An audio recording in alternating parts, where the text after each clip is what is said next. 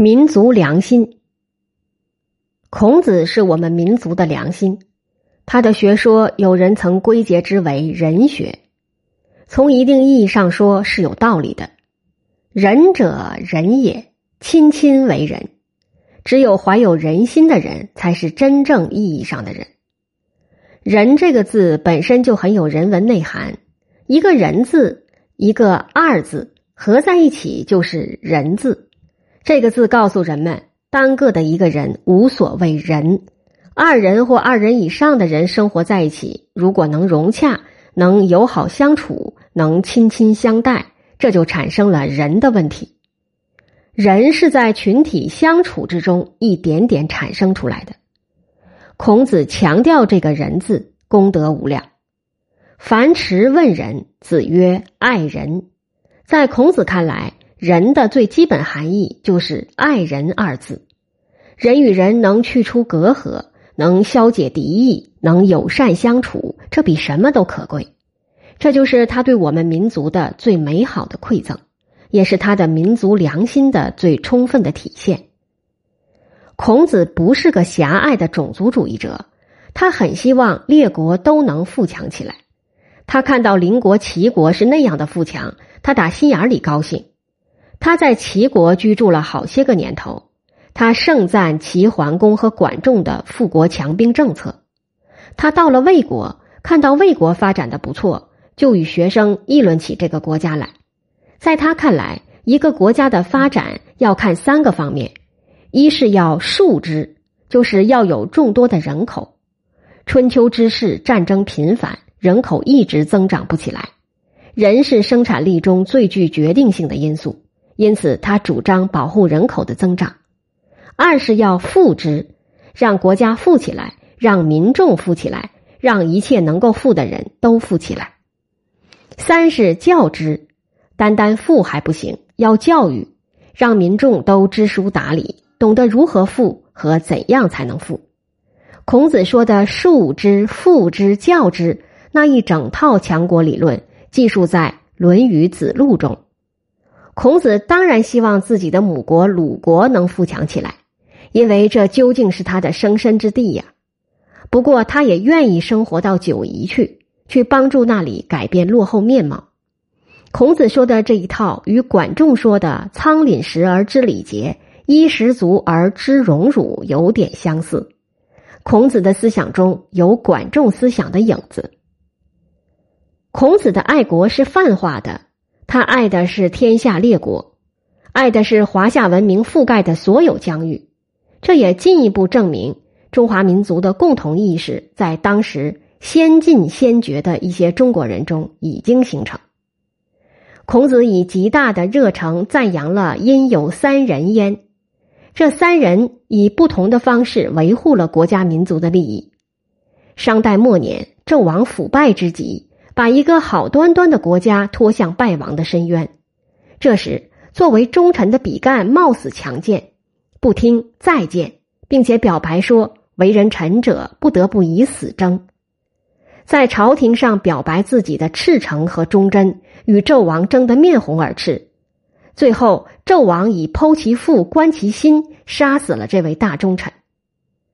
微子也是位大忠臣，他也是数谏不听。知道这个纣王已是无药可救，但又不愿与这个昏君同流合污，就约了大师、少师一起出走了。箕子看到这样的局面，乃佯狂为奴，这也表示了对祖国的一种忠贞。孔子在多种场合说到了“因有三人”，告诉人们，不管情况是何等的恶劣，你的祖国不可背叛。要用自己认可的方式表达自己对祖国的忠贞和热爱。孔子所说的“因有三人”，三人的情况是很不相同的，对时政的态度和处置方式也很不相同，把他们同视为人，后人多有不解。而钱穆先生解释道：“孔子有杀身以成人之说，然人不在死，三人之人，非指其去与奴与死。”以其能忧乱求欲安民而谓之人。钱先生说的是对的，仁者的本真处在于忧乱安民，从这样的视角看，比干、微子、箕子三人都可说是仁人。孔子把人看得比什么都重，他是最注重人本的。有一次，孔子家的马房着火了，孔子急匆匆赶回家，第一句就问：“伤人乎？”压根儿不问马。照当时的规矩，马房是养马的地方，也是搁置马车的地方。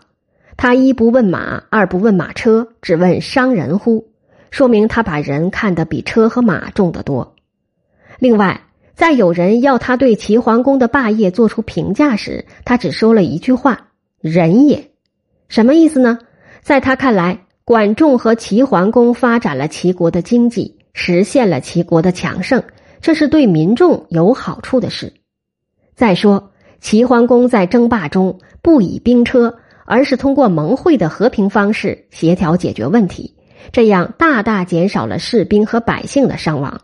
孔子认为齐桓公做的的确是人该做的。孔子很希望社会和谐发展，他的一句十分有名的话是：“礼之用，和为贵。”不止上层贵族与下层民众之间要和谐，就是民众与民众之间也要和谐，族与族之间。列国与列国之间都要和谐，和不是做表面文章，而是要从根本上解决问题。他力主和而不同，反对同而不和。人与人之间，族与族之间，列国与列国之间，总是有不同的，这不可怕。应该求其大同，存其小异，在不同之中求同，这就要求有宽广的胸怀。孔子很希望人与人之间能赤诚相待，他主张泛爱众而亲仁。爱人不是一句空话，他要求人们从爱自己的亲人做起。如果连自己的父母兄弟都不去爱，那怎么可能要求他去爱他人呢？除了爱亲人外，还要爱身边的人，爱与自己偶遇的人，也就是爱陌生人，爱一切的人，这才叫泛爱众。大爱无疆，孔子提倡的是一种人间大爱。孔子很希望社会的弱势群体能得到切实的救助。对那些为富不仁的人，孔子嗤之以鼻。他要求人人有救助之心，能出多少力就出多少力，不在于出了多少力，而在于你尽力了没有。齐景公有马千驷，死之日，民无德而称焉。齐景公是个昏君，是个无德之君。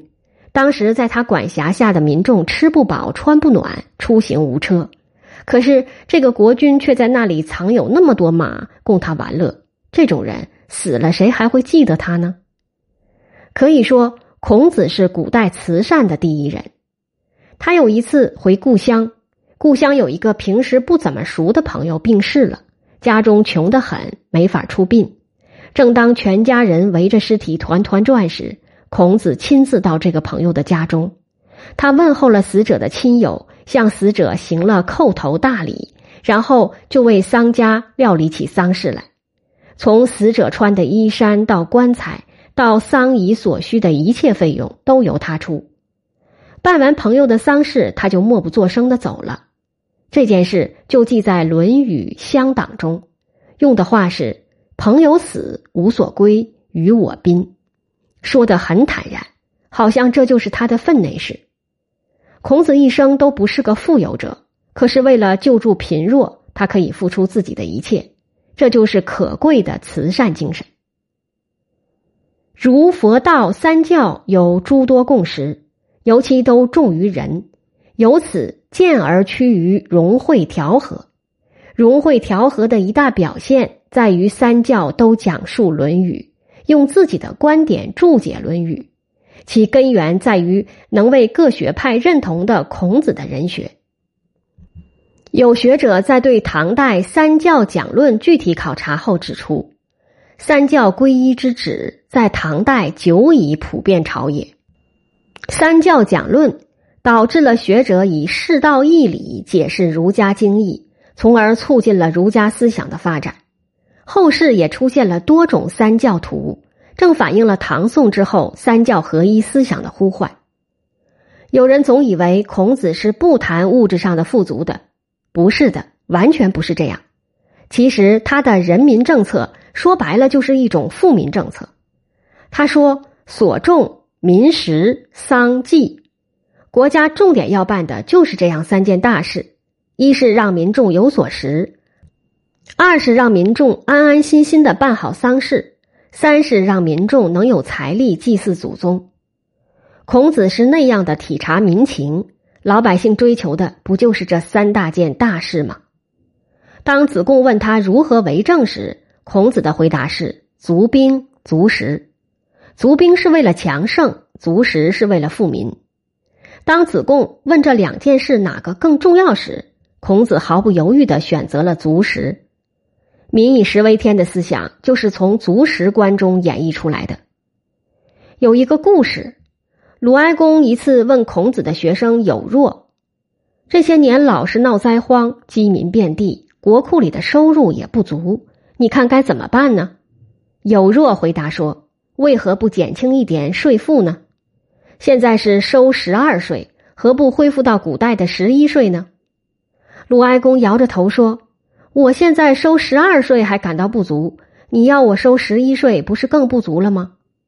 这时。有若说了一段极为有名的话：“百姓足，君属与不足；百姓不足，君属与足。”很明确，一个国家的治理关键在于百姓足，人民吃饱穿暖了，什么事都能解决。在孔门弟子中，大家公认的从容貌到思想最相似于孔子的是有若。有若的这段话是体现了孔子的重民富民思想的。还有一个故事，孔子认为，当时各国统治者对民众的过度搜刮，是造成民众贫困不堪的根本原因。从富民和足食的观念出发，他坚决主张敛从其薄，从国家的层面上减轻民众的负担。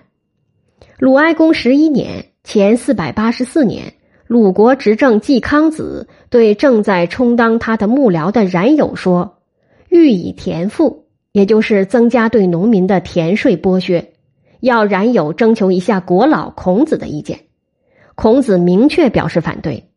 也许是冉有出于私利的考量吧，冉有没有去劝阻。为此，孔子大为恼火。《论语先进》是这样记述的。季氏富于周公，而求也为之聚敛而复益之。子曰：“非吾土也。小子鸣鼓而攻之，可也。”在孔门的十大弟子中，冉有位列正室之首，这是孔子认同了的。可是，不管哪个弟子，当他违背了孔子的富民足食理念时，他是会毫不客气的动员广大弟子鸣鼓而攻之的。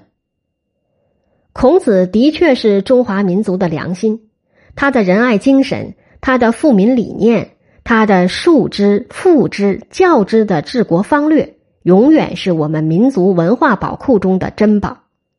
近世以来，人们对人学进行了深入的研究。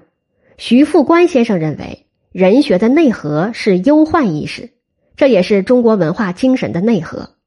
他说，忧患心理的形成。乃是从当事者对吉凶成败的深思熟虑而来的远见，在这种远见中，主要发现了吉凶成败与当事者行为的密切关系及当事者在行为上所应负的责任。这种把孔子的仁者爱人与忧国忧民的忧患意识和责任情怀串联起来考量的研究，应当说还是很有价值的。